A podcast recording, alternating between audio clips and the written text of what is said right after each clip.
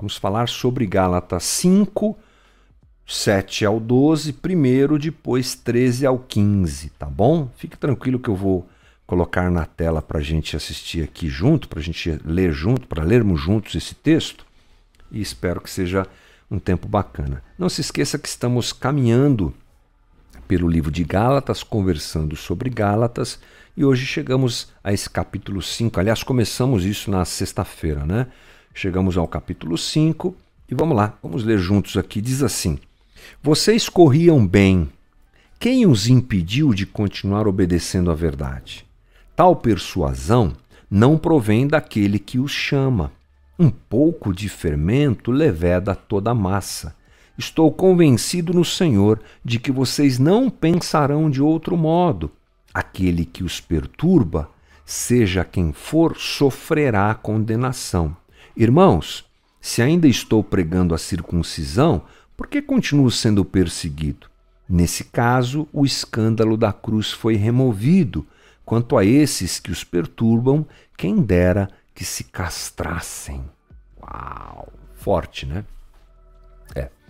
A gente pode entender esse primeiro, essa primeira parte do texto de Paulo que nós começaremos a analisar a partir de hoje como um grande desabafo em cima dos judaizantes. Lembre-se que Paulo, as cartas de Paulo são sempre separadas dessa maneira. Primeiro, ele apresenta fundamentos teológicos, e depois fundamentos práticos. Paulo trabalha assim todas as suas cartas. Bem interessante isso. Não é diferente em Gálatas. E, se não me engano, do capítulo 13 em diante, ou aliás, do capítulo 4 em, diante, nós vemos Paulo já falando coisas mais pessoais e tratando mais objetivamente, praticamente do assunto. Portanto, esse desabafo que Paulo faz já é uma ação mais pessoal, direcionada mais para a relação que ele tinha com o pessoal lá em Gálatas, e lá, lá na igreja em Gálatas, né? aos, aos Gálatas, melhor dizendo. E o que é que nós entendemos desse primeiro trecho? Primeiro, Paulo deixa claro que nós devemos observar a nossa caminhada uh, cristã de forma constante. É isso mesmo. Paulo está dizendo para eles: vocês corriam bem. Quem os impediu de continuar obedecendo à verdade? O alerta de Paulo aos Gálatas é: vocês estavam bem.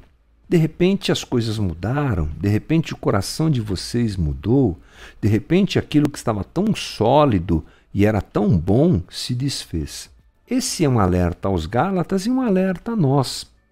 É óbvio Devemos observar a nossa caminhada cristã constantemente, avaliar como temos nos relacionado com o Evangelho, quais os valores do Evangelho que nós temos abraçado e se eles são reais, verdadeiros, bíblicos, para que a gente não é, caia no erro. Isso é bastante comum. Às vezes ficamos preocupados com as pessoas recém-convertidas, né?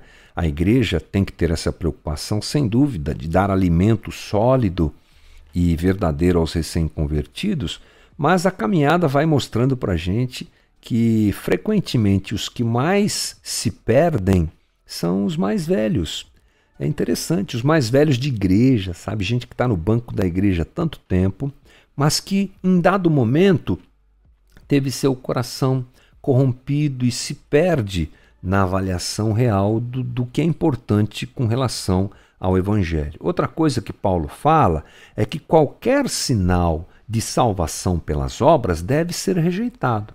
Então nós nos analisamos e percebemos: será que esse essa atitude que eu estou tomando, essa reação que eu tenho, esse jeito de viver, não é um sinal de que eu estou buscando o caminho de salvação pelas obras, ele diz no versículo 9: um pouco de fermento leveda toda a massa.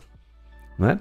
Portanto, devemos olhar para a nossa caminhada e, ao verificarmos sinais de meritocracia, sinais de moralidade excessiva é, como um instrumento de salvação, a gente deve imediatamente pular fora desse barco, como a gente costuma dizer. Outra coisa que Paulo fala é quem trabalhar para destruir a graça, ou oh, perdão, esse é o outro ponto. Devemos andar na graça e ensinar os outros a viverem assim.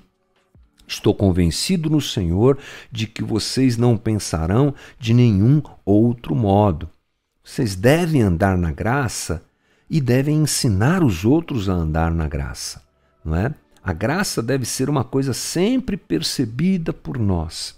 O evangelho que vivemos, o evangelho que cremos, o evangelho real, o evangelho deixado por Jesus, aquilo que é fruto do seu sacrifício na cruz e tudo mais, é o evangelho da graça. Portanto, nós devemos andar nesse evangelho e ensinar as pessoas andarem assim. E último ponto, Uh, quem trabalhar para destruir a graça será condenado. Bem forte isso, né? Aquele que os perturba, seja quem for, sofrerá a condenação. Muito forte o que Paulo fala. E ainda mais, ele diz no versículo 12, depois nós veremos isso com mais calma, mas ele diz: quanto a esses que os perturbam, quem dera que se castrassem. Né? Se referindo aos aos uh, judaizantes que ficavam apregoando a desnecessária circuncisão de gentios, de não-judeus. Então, nós vemos nesse primeiro momento do, do capítulo 5 esse desabafo de Paulo. Não é? O que, é que vocês estão fazendo? Vocês estavam bem, começaram bem, agora estão se perderam, se confundiram e que isso sirva de alerta a nós. Não é? Se os Gálatas que foram evangelizados por Paulo, gente, não é? Imagine alguém capaz de pregar adequadamente o evangelho da graça, no topo dessa lista está o apóstolo Paulo, um judeu ortodoxo, hebreu dos hebreus, seguidor da lei, que perseguiu a igreja e que, de, que é alcançado por Jesus no caminho de Damasco, tem uma relação direta durante alguns anos ali no deserto da Arábia com o próprio Cristo, que o ensina a interpretar toda a religião judaica agora, a partir da morte e da ressurreição de Cristo. É um cara que sabe o que é graça. Ele prega aos Gálatas o que é graça e, mesmo assim, vem uma conversa vem um modelo novo, vem um resultado maior. Você já pensou que quantas vezes é isso que nos atrai? Resultados, modelos que enchem igrejas. Pastores são tão assediados por isso, gente. Pastores são tão oprimidos por isso. Frequentemente eu ouço qual o modelo que a Casa da Rocha segue. É interessante. E os pastores Muitos, é claro, com o coração sincero, não julgo aqui a intenção, muitos é, ficam procurando um jeito de fazer a igreja dar certo, a igreja crescer mais, a igreja ser relevante, como se a gente, como não, tratando a igreja, a, a igreja local, como uma empresa em que eu preciso ter métodos que me levem a crescer e a expandir as meus, meus horizontes. Se não são pastores, so, somos nós. Agora me coloco na condição de eh, não pastor, mas de seguidor de Jesus Cristo. Somos nós também, que tantas vezes somos assediados por modelos que apresentam resultados. Olha só, Fulano de Tal começou em tal local, em tal igreja, em tal eh, reunião e a vida dele mudou. Mudou como? Agora ele prosperou. Agora, olha que incrível que essa pessoa está dizendo. Eu sei que é, é, bastante delicado dizer tudo isso e até me, me, certo ponto, me constrange, porque fica parecendo que a gente é dono da verdade, né? Não, não somos dono da verdade. Jesus é o dono da verdade. Ele é a própria verdade. Portanto, se eu quero conhecer a verdade, eu sigo Jesus. É assim que a gente vive é, o Evangelho de Jesus Cristo na nossa comunidade, tentando estar mais perto possível de Jesus. Há um, um ditado uh, judaico, do, rabínico, digamos assim, que dizia o seguinte, que diz o seguinte, que o melhor discípulo é aquele que anda tão perto do mestre, ele vai coladinho ali passo a passo tão próximo que a poeira dos pés do Mestre recai sobre ele. É o que a gente tenta fazer. A gente olha para Jesus e vai atrás de Jesus. E mesmo assim, a gente está é, suscetível a erros. Portanto, essa palavra de Paulo, esse desabafo de Paulo, deve ser um alerta para nós. O que é que eu estou procurando? Que tipo de espiritualidade eu estou desenvolvendo? Será que a Bíblia é realmente a referência maior de espiritualidade para mim? Será que eu não tenho endeusado pessoas? Será que eu não tenho adotado mérito, não é, como prática de espiritualidade? Será que eu não tenho confundido os valores que essa sociedade apresenta, prega, crê e divulga como ah, o Evangelho de Jesus Cristo para mim? Será que eu não estou me confundindo em tudo isso? Que, será que eu não estou sendo roubado do verdadeiro Evangelho? Quando os judaizantes chegam aos Gálatas e apresentam a possibilidade, a necessidade, melhor dizendo, de eles seguirem a lei para que assim eles servissem Jesus, o que é que eles estão apresentando? Algo muito atrativo. Sabe por quê? Porque a graça ela é um grande desafio para a gente. Crer e depender do Evangelho da Graça é um desafio para você e é um desafio para mim. Porque nós não queremos depender de ninguém. Não foi assim que nós nos afastamos de Deus. O pecado original, digamos assim, o pecado maior, é a autoidolatria. Esse é o pecado dos pecados é me colocar como Deus da minha própria vida. Não é o que nós mais fazemos? Não é grande dentro de nós a vontade de pegarmos a nossa vida, irmos para cá, irmos para lá e fazermos o que nós queremos com a nossa vida, tomarmos as nossas decisões?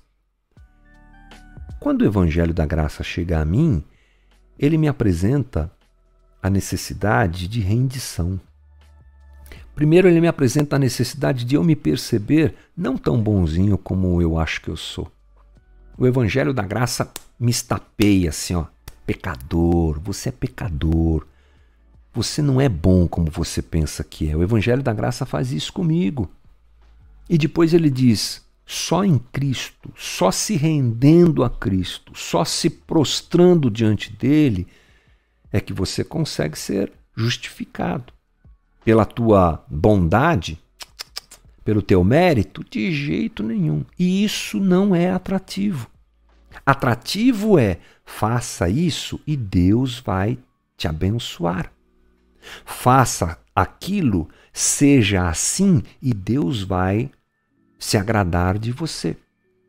Esse é o grande atrativo do, de, um, de um evangelho equivocado. Quando eu tenho controle.